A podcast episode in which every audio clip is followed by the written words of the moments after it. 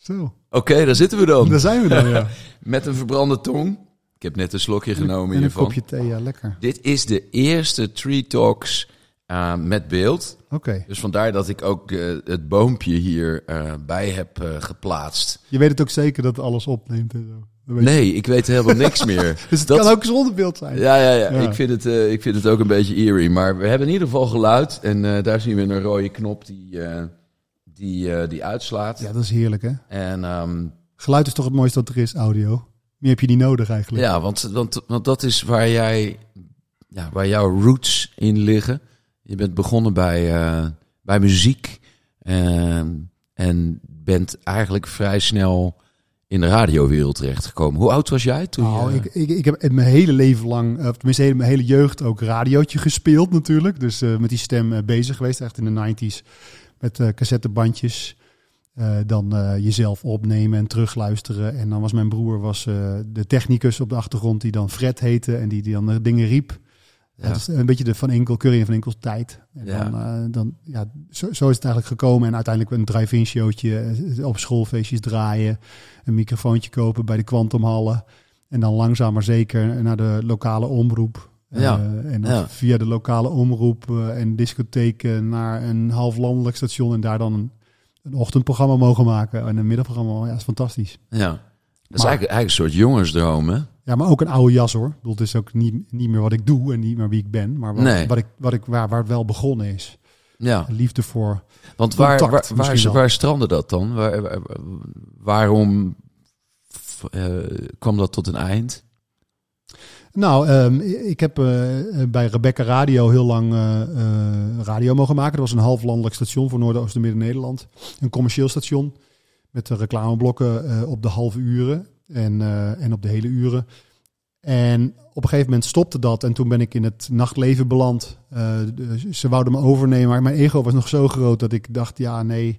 Dat was ook de tijd trouwens van Hey DJ. Dat was een programma van BNN waarin eh discjockeys eh, ehm, gevolgd werden. Jonge DJ's werden, werden zeg maar, een soort wedstrijd. En dan mocht je dan kon je een landelijke plek veroveren. Maar daar was ik eigenlijk, daar voelde ik mezelf te goed voor. Dus ik, ik had een half landelijk radioprogramma op een, op een primetime eh, slot.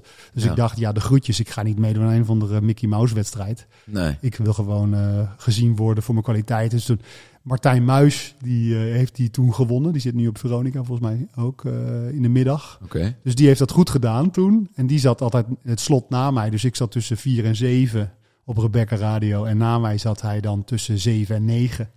Eh, en hij is toen landelijk doorgestoten en ik belandde toen in de horeca. En uiteindelijk eh, kreeg ik kinderen en begon mijn eh, spirituele ontwikkeling. En toen was het achteraf gezien goed dat ik niet beroemd was geworden. Want eh, als dat Ja, was gebeurd, dan was ik helemaal uit, uit mijn voegen gebarsten qua, qua ego, denk ik. Ja. Ja. ja. Ehm, hoe kijk je daar? Want je hebt de collega's van jou die, die, die dit werk... Ja, het werk gaat gewoon door. En, Ja, ik moet opeens denken aan, aan een goede vriend van mij, Mark Labrand. En die, ehm, eh, die doet nu de, de top 50. Of, Ja, eh, hij heeft, hij zijn stem staat op onze podcast van, eh, van ons bedrijf, van 360 Talk. ja, ja. Die heeft hij ingesproken, dus ik ken zijn stem goed. Van, Maar dat is dus een jonge man die, die, die ook net vader is geworden. Ja, En ehm, die er op een die er wel in slaagt om, om die ballen hoog te houden. Ja. En dat, ik, ik zie nu wel hoe ongelooflijk moeilijk dat is als je onder zoveel druk staat. Want het is, het is iets waar, waar, waar behoorlijk druk op de ketel zit. ja. En dat je dus ook echt je, je ontspanning en je, je rituelen en ehm, Ja, ik, goed in jezelf staan, in balans zijn, moet, eh, moet borgen. ja, ik denk niet dat ik heel veel moeite heb gehad, had gehad als dat gelukt was. Stel dat ik een, een, landelijk station eh, had mogen eh, betreden en, en, en daar een programma had mogen maken. Ik denk niet dat het probleem was geweest om daar onder druk te presteren. Dat denk dat ik dat wel kan. Ik denk alleen dat, mijn, dat het niet, niet goed, goed was voor mijn binnenkant om dat te doen. Omdat ik dan, eh, ik, ik liep al een beetje naast mijn schoenen in de tijd. En er zijn allerlei momenten geweest waarop ik eigenlijk eh, nou, op mijn bek gaan wil ik niet zeggen, maar dat ik wel een soort van levenslessen heb moeten leren.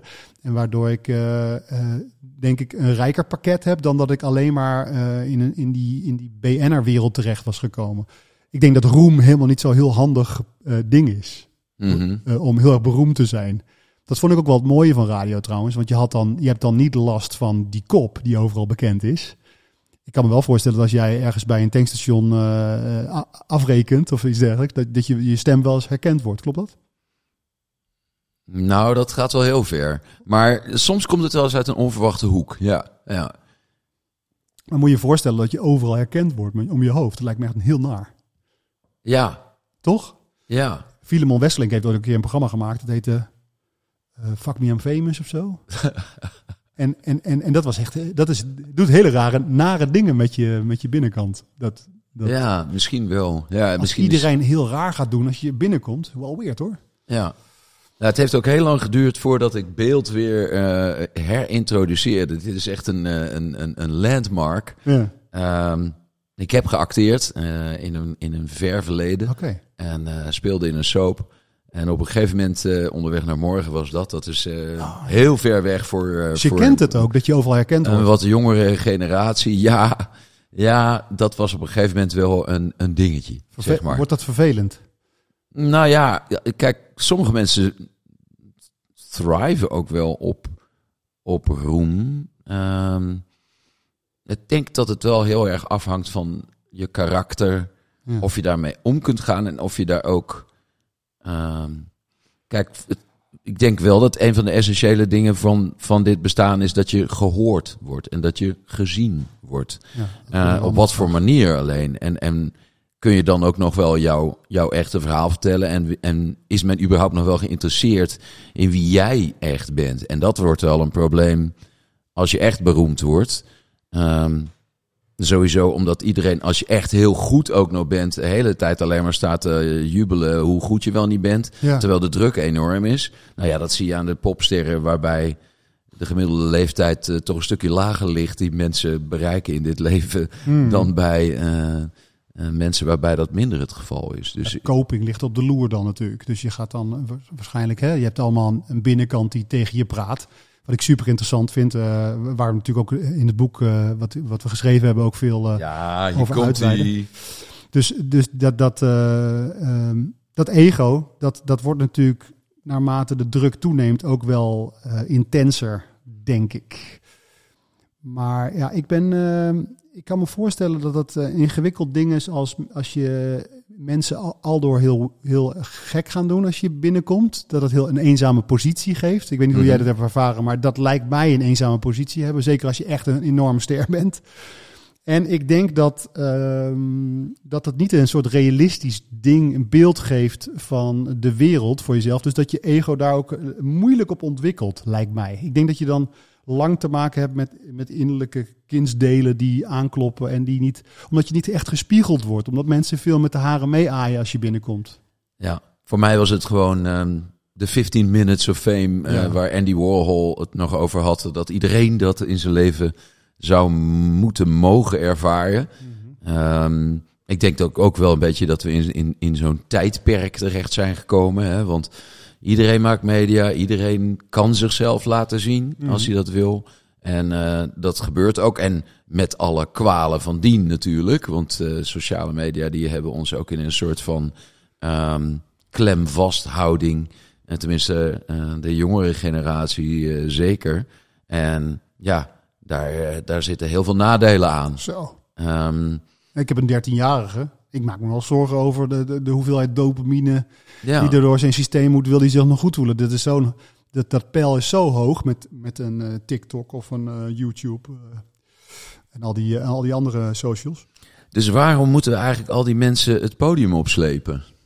Nou, dat hoeft helemaal niet. Alleen net als je zelf zei, we, we, we, we willen eigenlijk, we thriven ook naar, naar gezien worden. En um, als je mooie ideeën hebt en je hebt goede plannen met deze wereld, is het wel fijn dat je je doel bereikt. En dat je niet uh, met 32 slides half naar, naar je publiek gedraaid met je rug dat wegklikt. En dat je heel hard werkt. Uh, dat je enorm je binnenkant aan het uploaden bent, heel veel weet. Maar dat je dat niet de wereld in krijgt. Dat is eigenlijk zonde. Ja. En, en ik denk dat, uh, dat met de methode die wij ontwikkeld hebben, Gijs en ik, en heel veel andere mensen hoor op de achtergrond, dat we wel een, een, een, een 360 talk noemen we dat, uh, een, een, een, presentatie waarin je een persoonlijk verhaal vertelt, waarin je jezelf laat zien, waarin, waarin we eigenlijk het liefste kijken naar een spreker die in flow is, in plaats van die staat te knokken, dat ik zeggen, die aan het vechten is uh, tegen spanning of wat dan ook. Met een duidelijke call to action en uh, met weinig slides, dat ik zeggen, met veel echtheid erin, met ziel dat dat, dat dat fijn is om naar te kijken. Ik, je zou ze de kost moeten geven, de mensen die allemaal nu op dit moment naar een presentatie aan het kijken zijn. Die toch een beetje sterven in een of ander uh, gebouwtje onder een systeemplafond. Dat zijn Ja. er nogal wat. Ja, en die kosten allemaal geld. En dat, is niet, dat gaat niet over een financieel ding. Maar het is wel zonde. Want s'avonds moeten we ook weer naast onze partner op de bank zitten. En ook nog een beetje leuk zijn. Als je drie van die presentaties op een dag over je heen krijgt. Dan sterf je een beetje. Dat is zonde, denk ik. Ehm, en natuurlijk zijn er ook gewoon mensen die, die zijn meer introvert. Die zijn er ook, tuurlijk. En, maar dan ben je dat, zou ik maar zeggen. Dat Mhm. kan ook. Ja. En is dat, is dat ook iets wat je dan onderkent in zo'n in zo'n ja, eigenlijk is het, kijk, eh, eh, workshop? Als nou ja, we hebben een boek geschreven, dat heet? Zelfverzekerd Spreken. Eh, Ja. we geven daar trainingen in. Ehm, en als jij een introvert... Ik heb het gelezen het trouwens, gelezen, ja. Jonas. Ja, Wat vond je ervan? Ja, ik, ik vind het heel, heel duidelijk. ehm, heel to the point. Eh, je hebt ook oefeningen erin staan. ehm, die je zelf kunt doen. En ehm, ik vind het eigenlijk ook wel leuk om... Want, ja, hier is hij nog een keer. Mm, zeker wel een aanrader als je, als je hierin begint. Hè? Dus eh, dat, het maakt het voor iedereen, zeg maar, eh, redelijk overzichtelijk om, om hiermee aan de slag te gaan. En om, om iets te kunnen doen. Ja, nou, Ja. Het, is eigenlijk. eh, eh, ik ben het niet helemaal, helemaal met je eens, want ik, ik denk dat het een brede range is. Ik denk dat wij trainen ook eh, de directeuren, zou ik maar zeggen, van, Mhm. van grote bedrijven. En omdat het een makkelijke methode is, zou ik maar zeggen, Mhm. die simpel lijkt, Mhm. voelt het alsof het, alsof het easy is. Maar iets heel ingewikkelds simpel uitleggen vind ik intelligenter dan iets eh, ingewikkelds ingewikkeld uitleggen. Ja. Dus het is eigenlijk, we hebben het eigenlijk ge, ge- vermakkelijk, vergemakkelijk door vier hele concrete stappen toe te voegen in het boek. En daardoor eh, zou iedereen het kunnen. Hè? Ik bedoel, Boom-uitgeverij, onze uitgeverij, die wil ook, die wil het ook voor het onderwijs, hè? wil er iets mee. Maar het is, het is toch heel ingewikkeld als je hoog in de boom zit. Dan ga, krijg je juist eh, een beetje last van de kennisvloek. Dus die mensen die weten superveel. ja. En die hebben allemaal eh, het idee van, oh ja, ik moet intelligent overkomen, want er, hangt nogal wat vanaf. Ik heb nogal een huis gekocht, ik heb nogal een, een, een hypotheek op mijn rug. Laat ik, eh, laat ik maar veel van mijn kennis eh, laten zien. Ja. Dat is goed. ja. En dan gebeurt dat en dan, dan knikt iedereen in, in het publiek en dan zeggen ze, oh wat heb je dat, ja, is, mooi hè, mooi hè, ja, is mooi. Ja. En dan gaan ze naar huis en dan snappen ze er eigenlijk geen reet van. ja. En dat is heel naar natuurlijk, want dan gebeurt er eigenlijk niet zoveel. Dan, dan stagneert een proces. Weet je wat zo, zo maf is? Ik bedoel, ehm, zo'n beetje werkend naar ehm, dit gesprek toe. ehm, nam voor mij ook het aantal podcasts dat ik eh, beluisterde. Ik heb het al een poosje niet meer gedaan. De laatste die ik interviewde was Patrick Kikken. En dat is best wel Ah, een ja. poos geleden. Ehm eh, overigens ook een heel interessante gast. Ja, zeker. Het lijkt wel, Jonas, of er een soort van heartbeat zit Mhm. in waar, waar we zijn in over dingen nadenken. Ik, las, eh, ik, ik luisterde gisteren naar twee podcasts. Eentje met ehm, Maxime Februari, dat is een filosoof. Mhm. En ehm, hij pleit er eigenlijk voor om, ehm, om AI eh, zeer, zeer terughoudend tegemoet te treden. En om stats meer te laten voor wat ze zijn. En dat wij zo ehm, Wat zijn stats? statistieken, Oké. eh, zo kennisgeoriënteerd bezig zijn. En in eh, CEO's die, die, Ja. die komen en praatjes houden en dan maar op die cijfers gaan hangen. Eh, men grijpt snel naar cijfers. En er lijkt een soort tegentrend te zijn. Het tweede interview was met Wouter van Noord. Eh, in de ongelofelijke podcast. ja, ongelooflijk zou het zijn geweest 20 jaar geleden als ik eh, zou eh, weten dat ik zelf naar een EO-podcast ging zitten luisteren. Maar is gewoon ontzettend interessant. En ehm, eh, Wouter is wetenschapsjournalist voor het NRC. En is eigenlijk iemand die, eh, die ook een, een, een spirituele invalshoek heeft. Niet dat hij, zoals hij dat dan zelf zei, met een trommeltje eh, eh, rond het Hare vuur gaat zitten ja. en, en, en, en, eh, en dat soort dingen gaat doen. Maar ehm, eh, overigens met alle respect daarvoor, ehm, zei hij.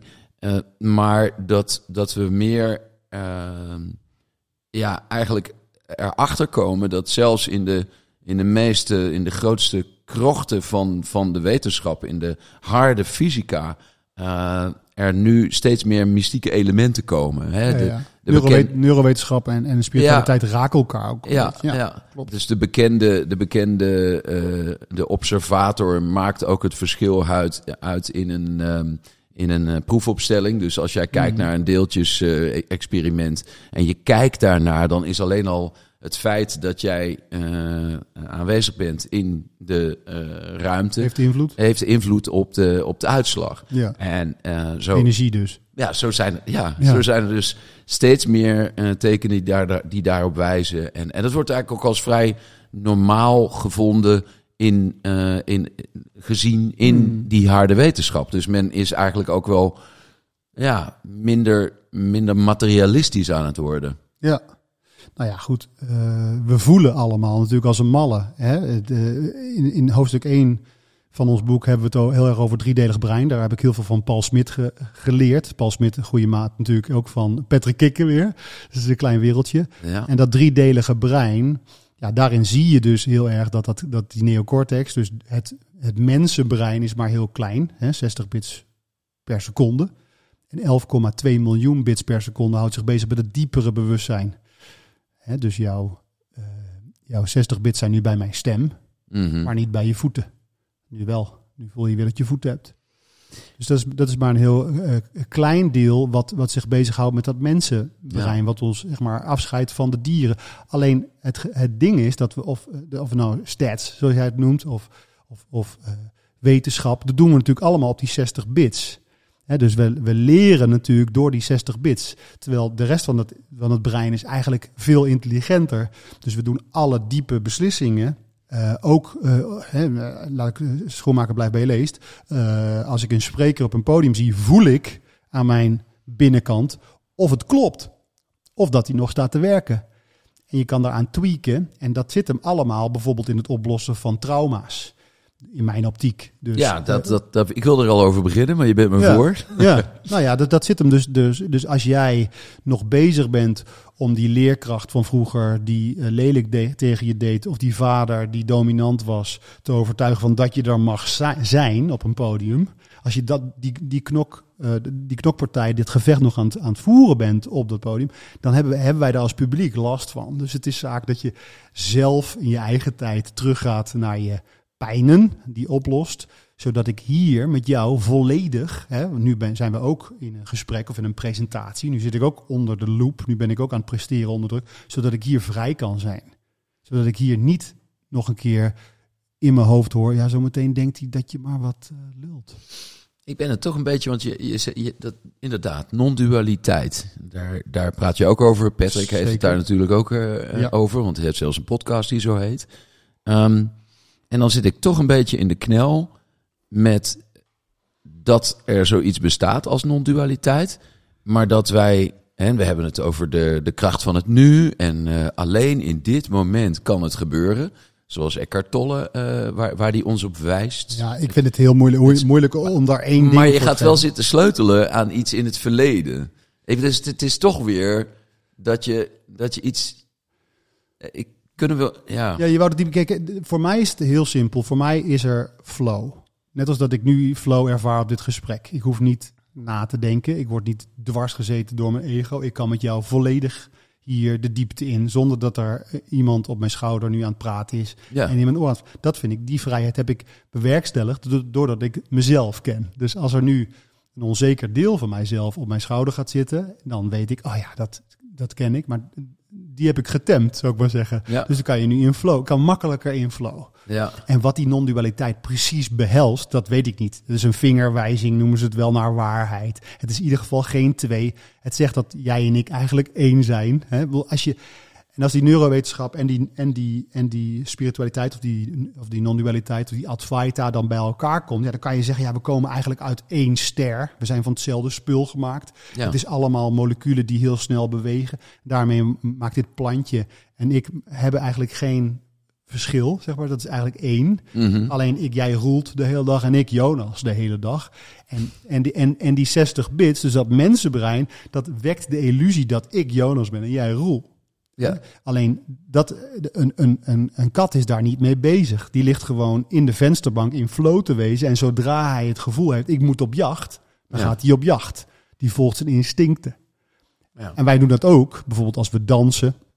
Of als we koken in flow, zeg maar zeggen. Als wij na gaan denken, dan wordt het verkrampt. Dan wordt het ingewikkeld. Ja.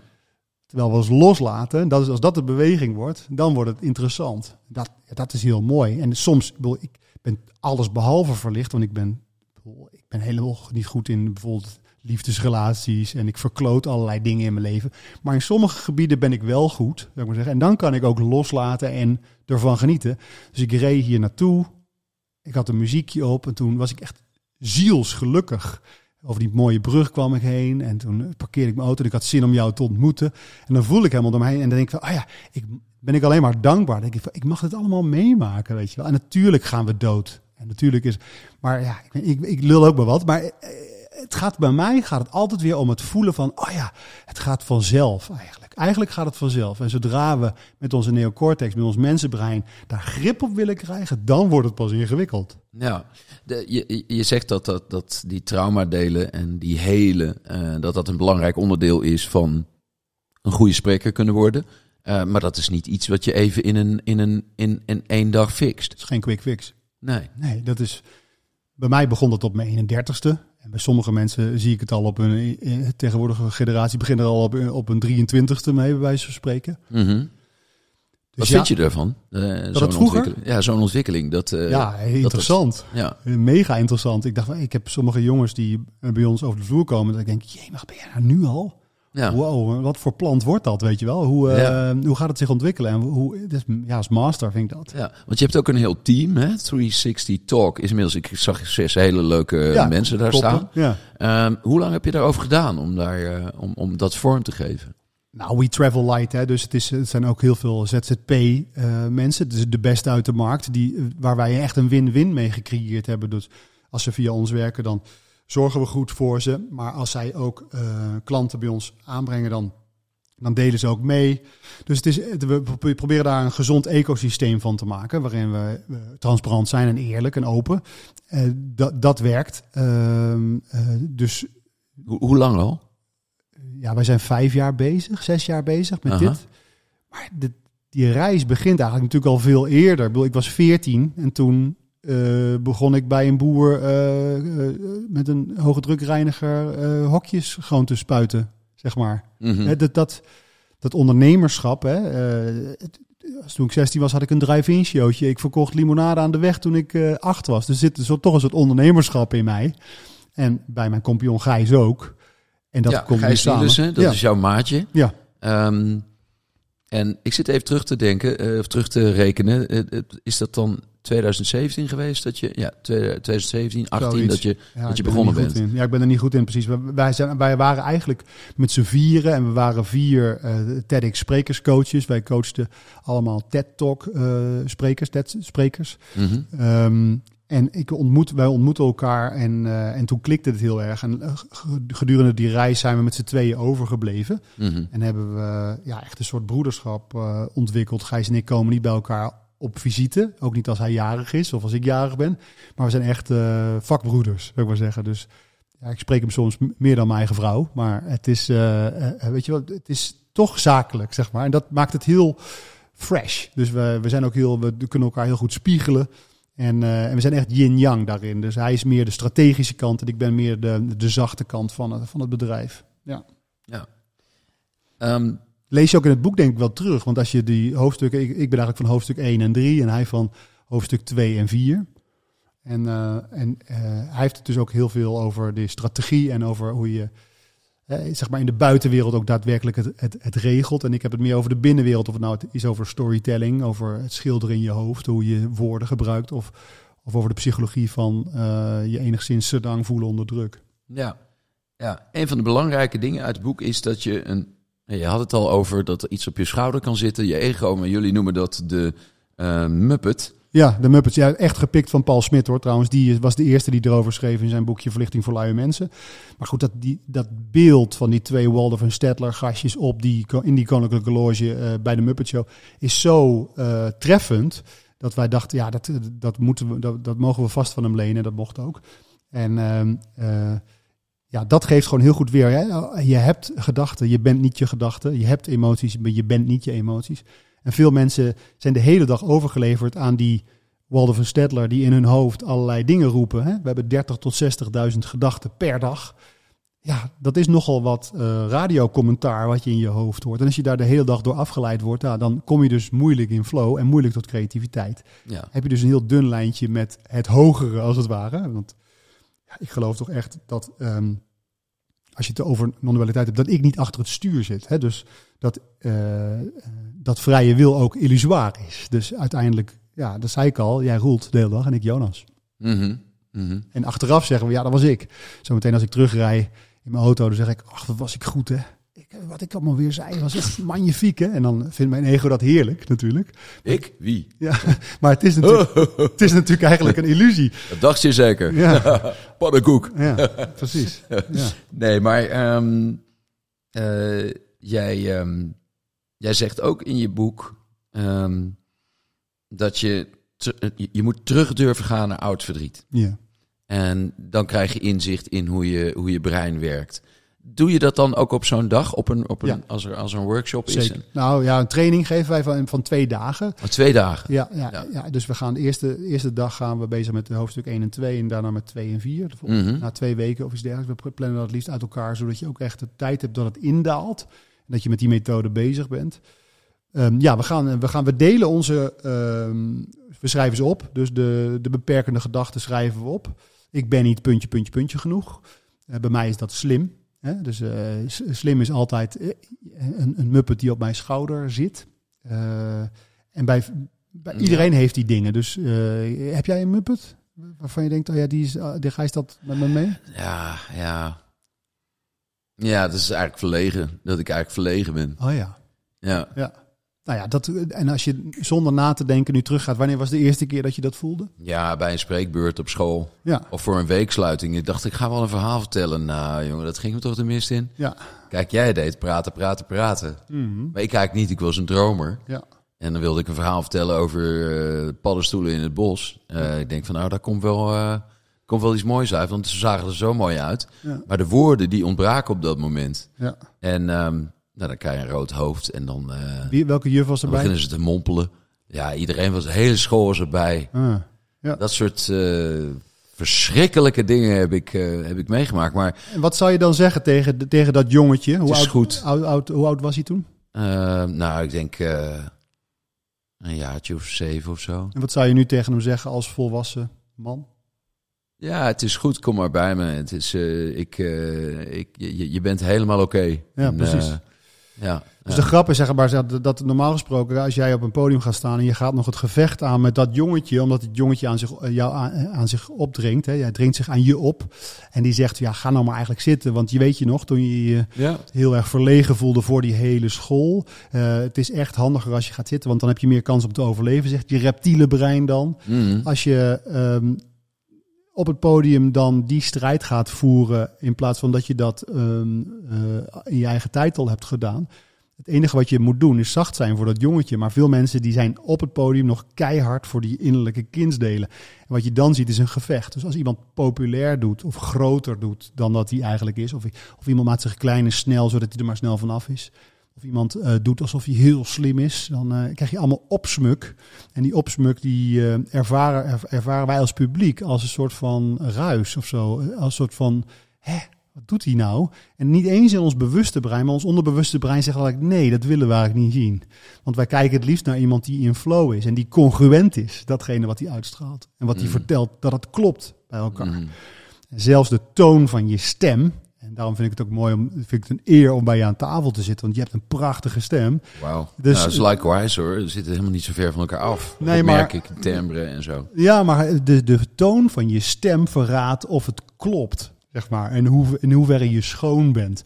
Dus als jij je therapie hebt gedaan, je, eh, het maakt niet uit hoe je het hebt gedaan. Hè? Als je, bent, je hebt de gesprekken met je ouders gevoerd, je hebt eh, eh, uitgezocht hoe het met je opa en oma zat, je hebt je zweethut gedaan, je ijsbaden gedaan, whatever het ook is, zeg maar, Mhm. om dat trauma liefdevol te laten ontdooien. Hoe beter je dat hebt gedaan, hoe mooier je het er onderbewust uitziet als het ware, of voelt voor die ander en hoe harder je boodschap de wereld ingaat. Ja. Nou, jij hebt dat ook gedaan hè? Zeker. Ehm, want we hebben elkaar eh, een paar keer gesproken eh, voordat we hier uiteindelijk Veel terecht kwamen. voiceberichten hebben we gedaan. Ja, ja, dat was echt superleuk.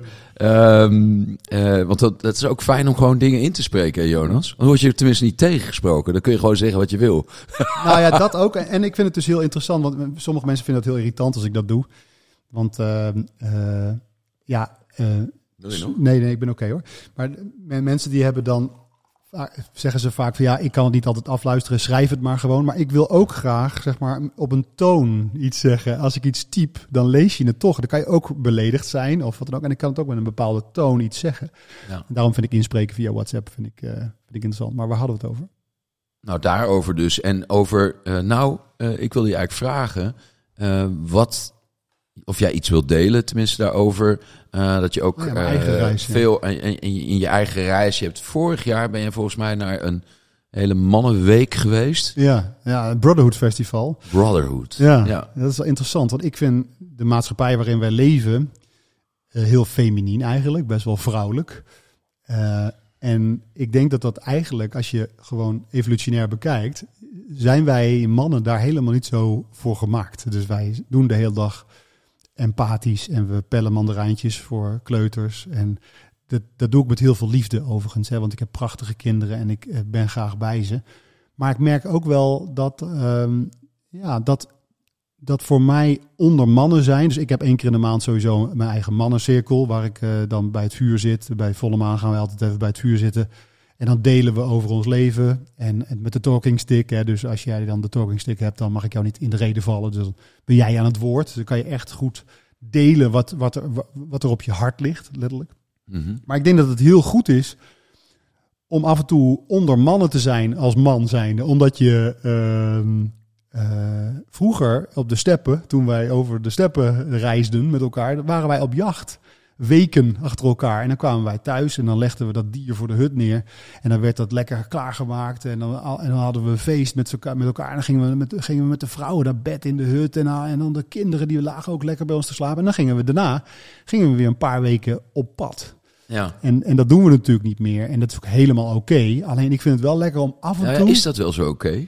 Nou ja, ik, ik, ja, goed. Ik, ik vind het wel lekker om af en toe onder mannen te zijn. Ja, nee, nee. Ik bedoel eigenlijk ook omdat eh, wij, zit- wij, wij- je gaat natuurlijk kijken wat was de reden dat de man eh, man kon zijn en dat hij eh, en dat hij in die maatschappij ook die die rol vervulde van ja absolute heerser en paternalistische maatschappij. Je hebt het over een femin, feminine maatschappij, wat ogelijk, eigenlijk ook wel een soort logisch uitvloeisel is van vanwege het feit dat die mannelijke kracht eigenlijk niet meer nodig is door technologie. Ja. En dat de man zichzelf eigenlijk als het ware overbodig heeft gemaakt.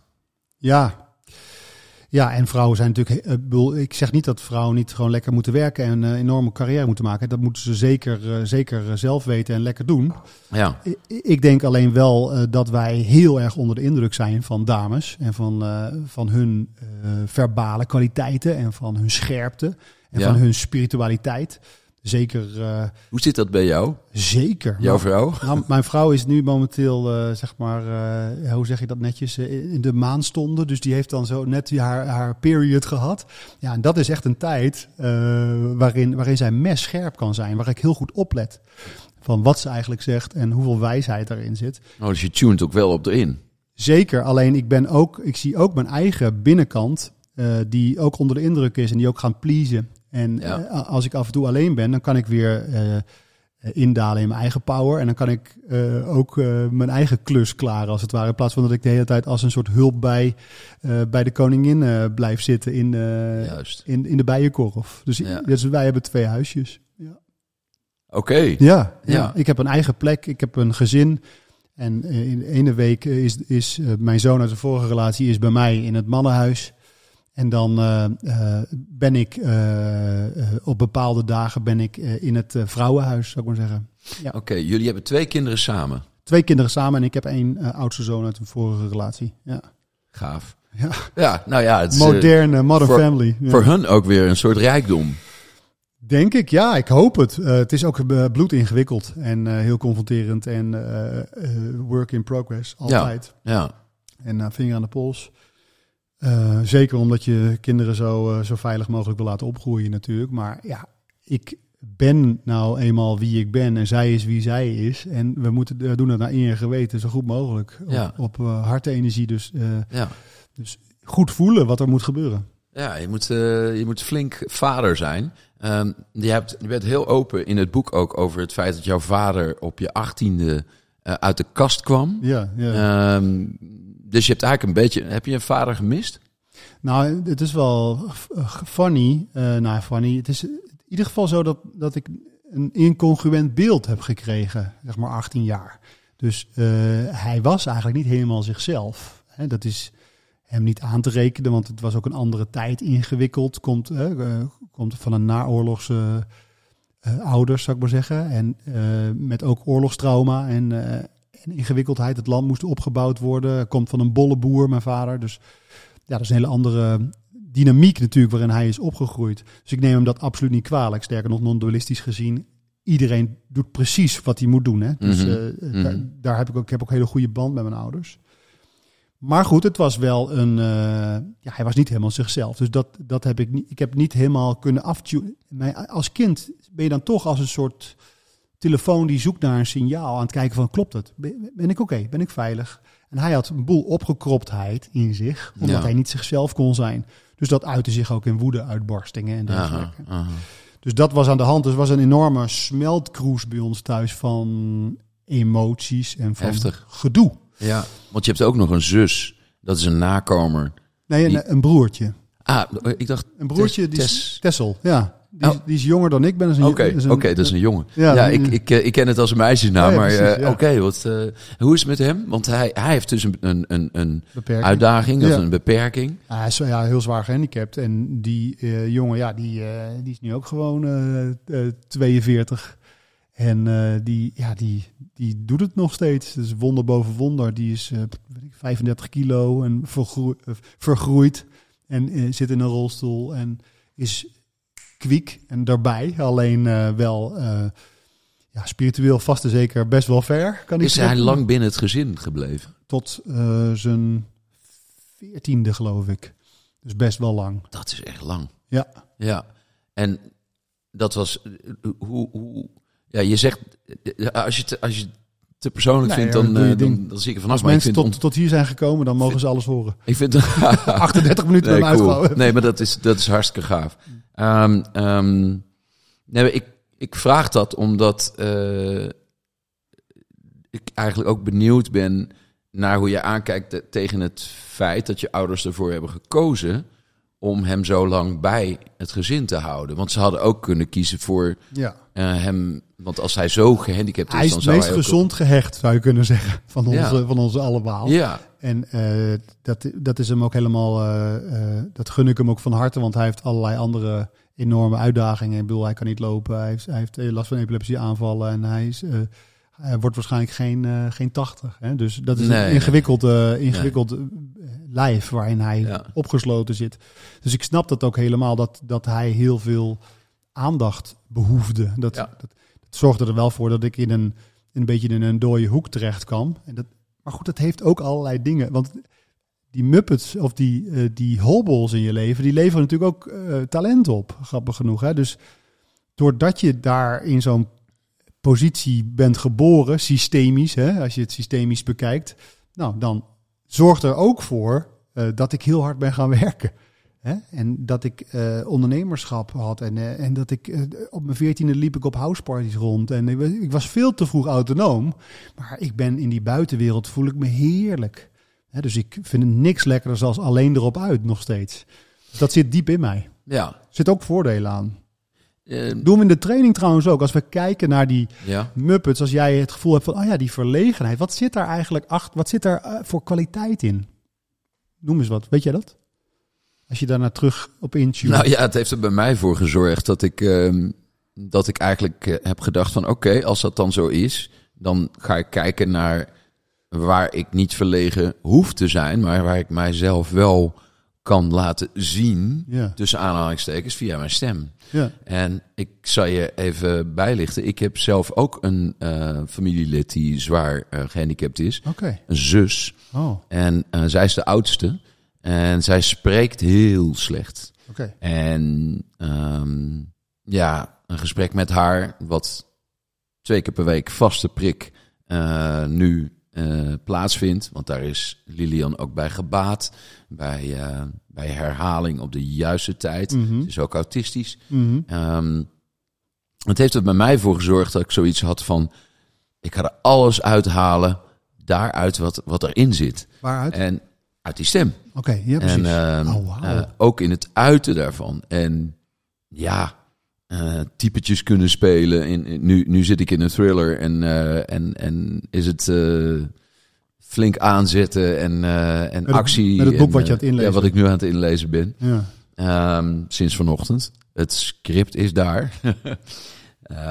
Ik heb nog weinig tijd voordat ik weer wegga ergens anders naartoe. Dus ik, ik moet nu echt flink doorbuffelen. Tot vanavond tijd. één uur ben je aan het inlezen. Ja, dat zal de komende dagen zal het wel, eh, wel flink doorwerken zijn.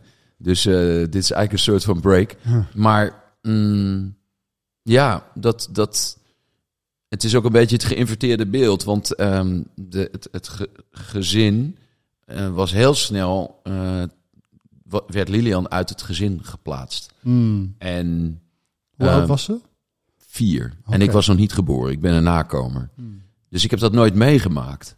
Maar ik vind het wel heel tof dat je ouders het toch gedaan hebben. Want je had het er ook wel moeilijk mee, want alle aandacht ging naar Ah, Tessel. Alle aandacht. Toen? Goed, ja, Nou ja, dat schrijf je. Ja, nou ja, goed. zo, eh, eh, het is een beetje. Dat is iets te kort door de bocht, denk ik. Eh, eh, Natuurlijk, eh, kijk, ik denk dat, dat mijn ouders hebben hun stinkende best gedaan om het zo goed mogelijk te doen. Dat, Mhm. dat staat voorop. Alleen, ik kan me wel voorstellen met een pakket wat zo vol is. En als je eh, zeg maar zoveel hobbels op je weg hebt, dat het heel moeilijk manoeuvreren is. En dat Mhm. je dus eh, automatisch in een overleefstand komt waarin je gewoon schakelt.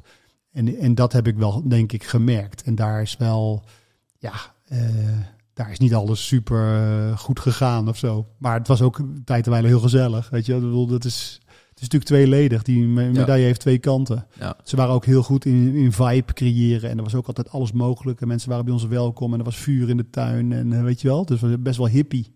Ja. Alleen ook, ja, ook eh, op mijn vijfde van eh, school naar huis in de bus. Dus een beetje vroeg. Nee, maar eigenlijk wat ik jou hoor zeggen... ja, ja, precies. Wat ik jou hoor zeggen is... wat, wat dus standaard eigenlijk een onderdeel is van... ook denk ik 360 Talk...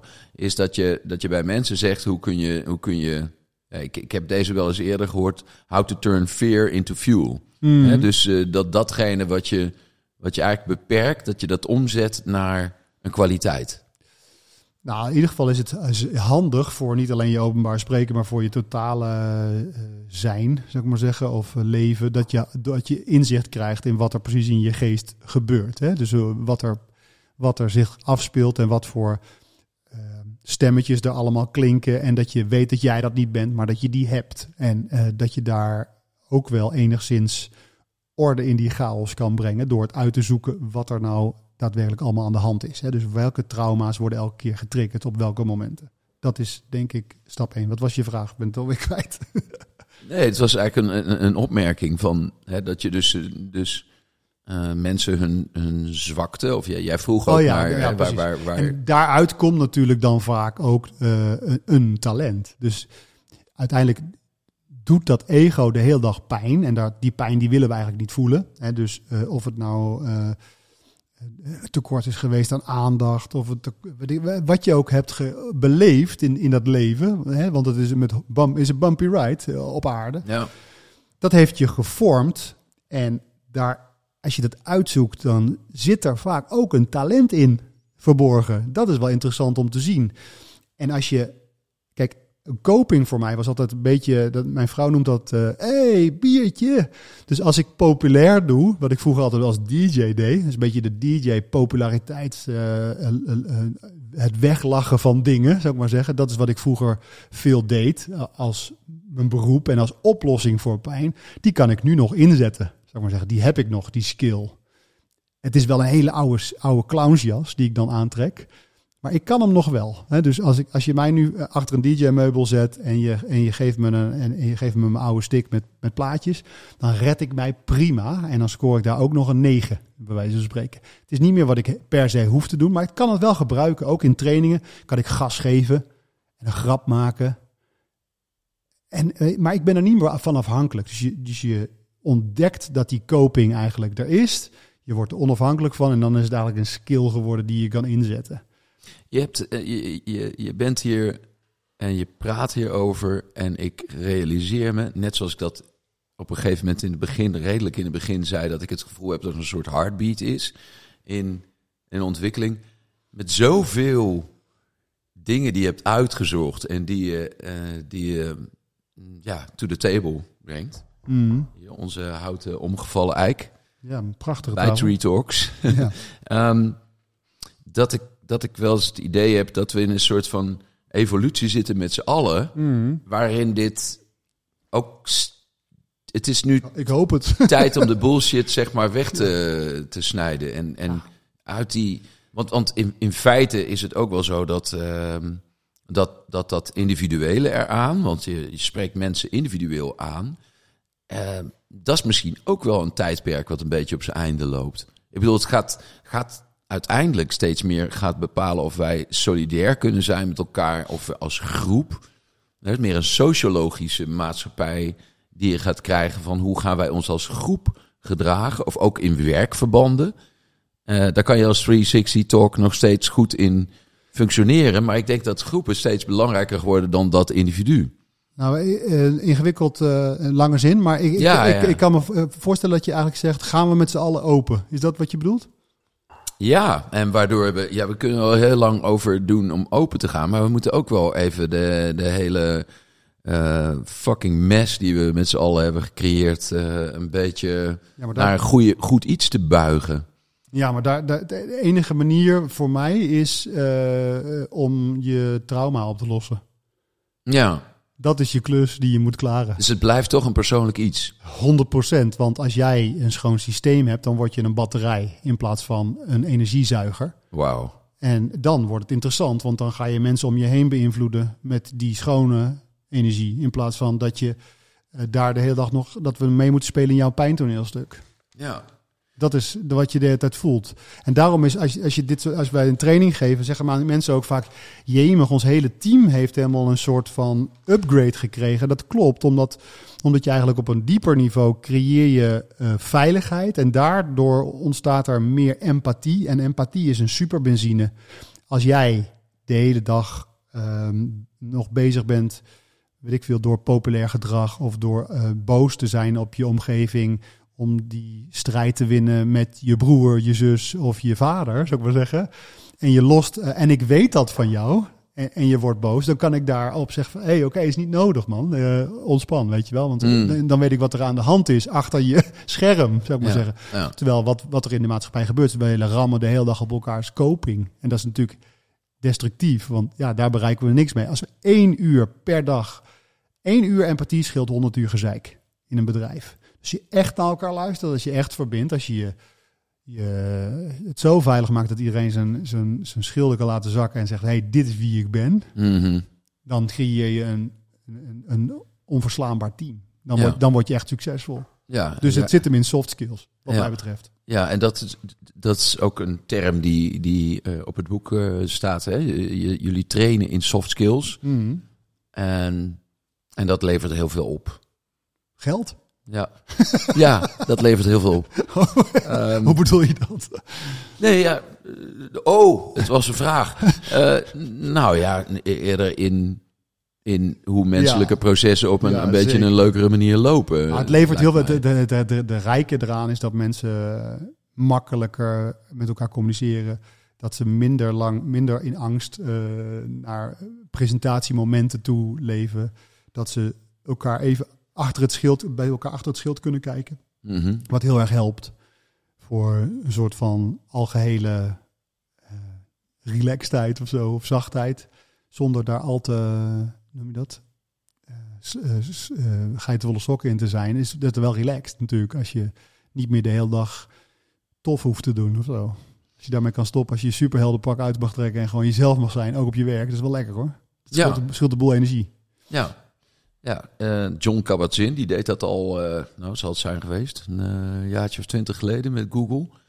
En eh, ja, eerst even met elkaar zijn en resoneren en Ja. ehm, Ja. mindfulness oefening doen. Ehm. Inchecken. ja. ja. Is het ook wel eens zo gewoon eerlijk, eerlijk antwoorden? ehm, dat je een, een hele groep mensen hebt gehad en dat er een paar zijn die toch verziekt hebben voor de rest, dat het niet lukte. Nou, de, mijn vrouw zat in het onderwijs en die zei eh, tegen mij ooit: Je moet het meest vervelende kind in je klas het meeste liefde geven. Dus degene die het meest annoying aanwezig is in een groep, die behoeft eigenlijk de meeste aandacht. Eh, hè? Dus die moet even extra lief gevonden worden. Die kan je wel ook liefdevol op, op zijn of haar plek zetten. Dus als iemand de hele tijd interrupeert of de hele tijd, dan kan je iemand ook wel parkeren, liefdevol. Maar het, het geeft eigenlijk aan als, als iemand heel erg de weerstand zit bijvoorbeeld. Of eh, dat er iets speelt. Ik had op een gegeven moment een jongen die was, ehm, die was geadopteerd. En die had heel erg veel moeite ook. Die ging ook kritische vragen stellen elke keer tussendoor. En een beetje het proces, eh, die ging met de hakken in het zand. Maar dat komt ook omdat hij, ja, omdat hij uiteindelijk kwam er naar boven in zijn Muppets dat hij zich nooit welkom voelde. En daar, dat zat diep in die, in, die, in, eh, eh, in die adoptie eigenlijk ook verborgen. Dus het zijn hele heftige pijnen die je dan, waar je dan eh, bij uitkomt. Dus daar, daar kan je alleen maar compassie voor hebben op dat moment. Hmm. En natuurlijk is het wel zo dat we elkaar aankijken dat je denkt, oh my god, hey, heb je gezien? Ja, ja, ja, ja, ongelooflijk, ja, pittig. Ja, nou goed, en weer door. Hoe gaan we het aanpakken? Of hoe doen we dat op een, op een manier zodat het de groepsdynamiek ten goede komt in plaats van dat we... Ja, dat lukt eigenlijk altijd. Tot hoe groot gaat zo'n groep? 16, 16. Ja. En dat doe je dan met hoeveel mensen? met z'n tweeën. Ja. Dat, is, eh, dat is eh, of Gijs en ik of twee andere trainers die we hebben opgeleid in onze methode. Ja. En dat, eh, ja, ik, ik vraag, het, loopt dat nu goed? Ja, Ja. ja dat loopt ja. Ja. We zitten Nee, vol. Ja, Ja. want er is natuurlijk een behoorlijke hap uitgenomen door COVID, want toen kon het niet. Ja, het e- eerste Of, we, of zoomen. Het eerste wat we hebben gedaan is, is online ontmoeten. eh, hebben we toen gelanceerd. En daar, eh, dit heeft ons door de COVID heen geholpen. Want iedereen liep heel erg leeg op Zoomen. Ja. Want een- Zoom call, kijk wat, hoe wij nu bij elkaar zitten. We hebben nu jouw eh, ogen, die scannen mijn ogen. En door micro-expressie in mijn ogen leest jouw dieper onderbewustzijn, leest eigenlijk, oh ja, het klopt wat hij zegt of het klopt niet. Dus jij scant eigenlijk mijn systeem. Door mijn lichaamshouding, door hoe ik praat, door, hoe ik zit. Is jouw onderbewuste, jouw reptiele brein tijd bezig. Klopt het, klopt het, is het veilig, is het veilig? En met COVID praten we eigenlijk zo. Hè? Nu kijk ik naast je.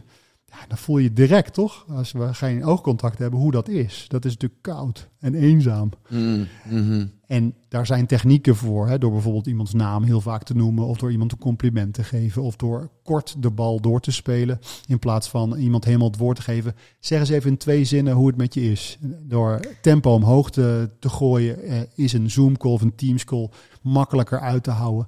Dan, eh, eh, ja, dan anderhalf uur, twee uur. En die moet ook te kort, hè? dus ook drie kwartier. Doe je het nog wel? Wordt het nog wel gegeven? Sommige be- be- bedrijven hebben er heel veel behoefte aan. Het gaat vaak over internationale zaken doen. Dus Mhm. we, we hebben bijvoorbeeld eh, een, een AVB, wat een, eh, wat een prachtige klant van ons is. Die, die doen in aardappelzetmeel in Noord-Nederland en, die, en in Duitsland overigens. En die hebben een heel team ook zitten in Azië en in Amerika. En die trainen wij ook online.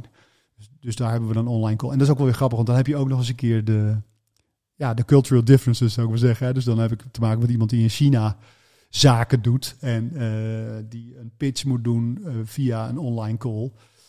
ja, dat is dan weer een heel andere manier van communiceren en afstemmen en heel beleefd. En uh, ja, laatst hadden we ook met Afrika, in Afrika drie Afrikaanse dames die daarvoor voor een telecombedrijf daar hun, hun, sales doen en die moeten we dan helpen. Ja, dat is heel leuk om te doen. Ja, ook, ja. ook weer heel grappig. Maar niet te vaak liever, liever niet te vaak online. Liever face-to-face. Ja, ja, ik heb zelf een beetje een andere ervaring ermee, omdat ik er sowieso helemaal niet zo veel ervaring mee had. Uh, ik ben toch een beetje een uh, solitaire uh, iemand die een beetje op zijn eigen biotoop daarboven in die, in die spreekcel zit. En eigenlijk ook niet zo heel veel mensen sprak. Ik zeg sprak nadrukkelijk, omdat ik um, van mening was op een gegeven moment van Roel, je moet, uh, je moet een beetje onder de mensen zijn. Dus uh, die hele COVID-periode heb ik gewerkt voor de voedselbank. En uh, stonden we buiten voedselpakketten uit te delen. En ik heb nu een cursus gedaan in maatje zijn oh ja. voor een parent house. En er zitten hier twee parent houses op Eiburg. En ik, ik zou je echt zeggen, Jonas, ik heb nooit Zoom calls gedaan waarbij je in breakout rooms ging of Oh iets ja. dergelijks. Uh, hierbij wel. En wat jij net zegt, dat scannen en dat microscannen. Um, ja, wij zitten nu wel ook in waar we heel goed in zijn. Uh, met een microfoon voor ons, geoptimaliseerd. Ook een soort lab situatie eigenlijk. Mm. Met een koptelefoon op. Um, ja, um, uh, wat zou ik zeggen? Als jij zo'n. Ik heb ook een klein beetje ervaring mee, omdat ik zelf ook wel eens training heb gegeven. Samen met uh, Vastad van Ardennen, een acteur. En wij hadden ook bedrijven die we begeleiden in presenteren. Mm. Uh, dat was heel erg leuk. Um, doen we nu niet meer. Maar Misschien kunnen we nog een keertje afstoffen nog. ja, nou ja, ik vond het heel erg leuk. Ja. Ik vond het heel erg leuk. Je Maar hebt wat het ik boek gelezen, dus... ja, ja, ja, zeker. uh, wat, ik, uh, wat ik wel merkte was dat mensen in, op een bepaalde... Daar komt die sociologie weer naar voren. Of hoe men zich gedraagt in een groep. In een werkverband. Is er een heel duidelijke uh, manier waarop mensen in zo'n groepje staan. En wat je dan wel deed, was dat je oefeningen inbracht die fysiek waren. Waardoor mensen um, eens even uit die rol gingen. Ja. Hè, dus je, je valt naar voren en iemand vangt je op. Je neemt elkaar op de rug. Uh, je doet balspelletjes en dat soort dingen. Om mensen een beetje uit die rol te krijgen. Mhm. Van altijd hetzelfde en hetzelfde. Hè, je, je, leert, je, je leert echt even Uit je werkrol. ja, Dat, dat aspect uh, eerst aantikken. Doen jullie dat ook? Nou, wij, wij zijn eh, de, de DJ en de ex-stand-up comedian, hè, is het. Die geven een training. Dus uiteindelijk is het zo dat wij heel erg die flow kennen. Of het nou van een show is of van een, uh, van een, een, een optreden op een podium van Gijs. Of het was een DJ-optreden van mij. Kijk, je weet op een gegeven moment uh, dat, je, uh, dat je bepaalde platen op bepaalde momenten moet draaien. En je weet ook welke grappen scoren en welke grappen je op het begin moet hebben en, en het midden. Ja. Zo heb je eigenlijk chunks. En in een training hebben we dat helemaal uitgedokterd de afgelopen jaren. Die training die loopt, ja, die is gewoon een soort rollercoaster. Je stapt in en je komt er aan het einde van de... De wasstraat. Ja, kom je er weer uit. En, en dan klopt het gewoon helemaal. En dat, dat heeft ook te, heeft niet alleen te maken, te maken met wat we zeggen, maar ook hoe, uh, wat je doet. Hè. Dus je, soms sta je, soms zit je, soms ben je met z'n tweeën aan het werk, soms schrijf je. Dan is er weer muziekje. Uh, dan, uh, dat, de, de muziek is ook helemaal uitgekozen op, op de training, op, op, op, zeg maar, op de vibe die we willen hebben. De boekjes kloppen, de pennen kloppen. Dat is allemaal hebben we dat uitgedokterd op of het energie geeft of dat het een of dat het te lang duurt. Weet je wel, oh ja, dat was een stukje wat net iets te lang duurt. Kunnen nog iets korter. De, want ik merk dat ze dan na de lunch inkakken. Moeten we, zo zitten we daarmee te tweaken. En dat is ja. gewoon uh, vakidioten bij elkaar. Maar dat zorgt er wel voor, zeg maar, dat um, uh, om terug te komen op je vraag, zitten daar, daar zitten natuurlijk werkvormen in en humor zit erin, maar er zitten serieuze delen in waarin uh, soms een traan gelaten wordt of uh, iets ah, gedeeld wordt. Aha. En aan de andere kant wordt er keihard gelachen natuurlijk. Ja, het is uh, van alles wat, ja. Ja. ja. Die, die humor, dat, dat, dat ontdooit als een, ja. als een malle. malle. Ja, als een malle, ja. Ja, dat helpt. Maar dat, daar heb ik gelukkig bij Gijs een hele goede aan. Dus ja, dat, dat, dat lijkt me... Ik zie het al een beetje voor me. Ja, dan, dan, het is ook overigens bij dat spreken, bij TEDx ehm, heb ik ook wel eens gezien dat de meest succesvolle eh, TEDx-spreker, eh, die heeft, ik geloof in zijn talk, driekwart van de talk is alleen maar grappen en gollen. Mhm. En in het laatste kwart dropt hij eigenlijk De bom. eh, ja. de bom. Ja. En het enige effect wat je dus creëert als je mensen dus de hele tijd ontspant met lachen en humor, schijnt te zijn op een gegeven moment, ik, dit gaat, dat als de boodschap dan daar is dat je rijp bent, omdat je denkt, dit gaat over mij. Want je voelde je betrokken Mm. en je voelde je één. Je had die eenheidservaring de hele tijd. Ja. Dus eh, dat was die man met dat, eh, die mank was en die, eh, die over schoolsystemen praatte. Ah, Je hebt vast wel al die TEDx... ja, allemaal, het zijn er vrij veel. Hè? TED- TED ja, maar deze was dus de meest succesvolle. Oké. En hij, hij maakte ook grapjes over zijn eigen lichamelijkheid. En eh, Ja, dat ja. doet het ook altijd goed, natuurlijk, zelfspot. Ja. Dus, eh, Nou ja, nee. spelen. Hè? Dat, is, dat is denk ik een heel, bela- heel belangrijk ding. Ook als het over ontspannen presenteren gaat of over... Kijk, als ik hier was gekomen en ik wou echt scoren, zou ik maar zeggen, dan wordt het toch, toch heel, dan wordt het heel erg rationeel gesprek. En we willen toch... Het is ook een dans die we nu ook maken. Hè? Dus Mhm. jij, jij bent in de lead, ik ben in de lead. Eh, hè, we gaan van, van hot naar her. En dat is ook heerlijk om, daar, om op die cadans gewoon mee te gaan. En spelen is, is mijn mantra is voor alles wat spannend is van, oh ja, hartstikke leuk, eh, negen directeuren, prima. Ook eh, best wel van wakker gelegen, maar nu gaan we spelen. ja, Uiteindelijk gaan we gewoon weer spelen. Ja. En dan zie je, als je dat, eh, ja, als je die energie van die achtjarige, hè, die misschien wel klem stond toen hij voor de klas stond, of die in mijn geval misschien wel soms eenzaam in de bus met zijn hand bij het knopje was, omdat hij bang was dat de bus doorreed. Als je die energie van die creatieve, van het creatieve kind weer durft aan te spreken, ja, dan, daar gaan mensen gewoon heel lekker op. ja. Dus dat is ook gewoon heel leuk om te doen. Ja, nou ja, het is wel in, in zover wel heel interessant dat eh, de trainingen, die ik overigens ook nog steeds zelf eh, geef voor stem. Ja, eh, en ik heb daar één groot voorbeeld in, dat is Julian Treasure. Ik weet niet of je wel eens van hem gehoord hebt, maar als je hem googelt, de man heeft miljoenen views op zijn TEDx eh, Mhm. ehm, praatjes over de stem. oké. Ehm, en als je dan ook nog even door eh, gaat naar andere performances van hem voor TEDx, waarbij hij uitweidt over, over eh, de stem, ehm, dat een goed gesprek is dat jij hebt een bepaalde energie, eh, ik heb een bepaalde energie. It's not about you, it's not about me, it's about the space in between us. Ja, waar die boom Hier staat vindt eigenlijk. het ge- gesprek plaats. Ja, Dus eh, ja, Ja. bij de boom. bij de boom eigenlijk, ja. Ja, Het gesprek bij de boom. ja. Dus eh, en zo heeft het ook zeker het afgelopen uur gevoeld. Is snel, hè? Gaat En dat uur dat ging echt als een, Als een dolle voorbij. Een malle, ja, we Ja. blijven het maar zeggen, als Ja. een. Maar Dat, is, dat noemen ze Kairos-tijd, hè? Dus je hebt Kairos-tijd Ja, en. Chronos-tijd. Ja, Christine, Christine Hemmers, geloof ik, die, eh, die heeft daar een heel boek over geschreven. Ja. En ehm, ja, Ik zei het anders. Kairos. Kairos en Chronos. Ja, Kairos. Chronos en Kairos. Ja, ja, ja. ja. ik weet niet hoe die schrijft maar volgens mij niet. Nee, niet Christine? Daar Nee. zit ik er helemaal naast. Ja, nou Oh, ja. Prachtig. Ja, prachtig. Als je, en dat vind ik dus ook zo heerlijk van, eh, van dus die flow. En dus het leven eh, ook niet te serieus nemen. En ook gewoon lachen naar die dood toe eh, bewegen. Omdat, ja, dit is het, weet je. Meer is er niet. En, en dit was toch heerlijk, even, die dans. In plaats van dat we het super serieus en uitgeschreven hadden... kunnen we nu gewoon genieten van, van wat het was. Ja. ja. Jonas van de Vlucht, de eerste gast met beeld hier in, Hopen we, eh, in Tree we. Talks. Ja, dat hopen we. Er schijnt een cameraatje te zijn, hier. Oké. Nou, Kijk. En nou eh, gaan we eruit, zo direct. Dag.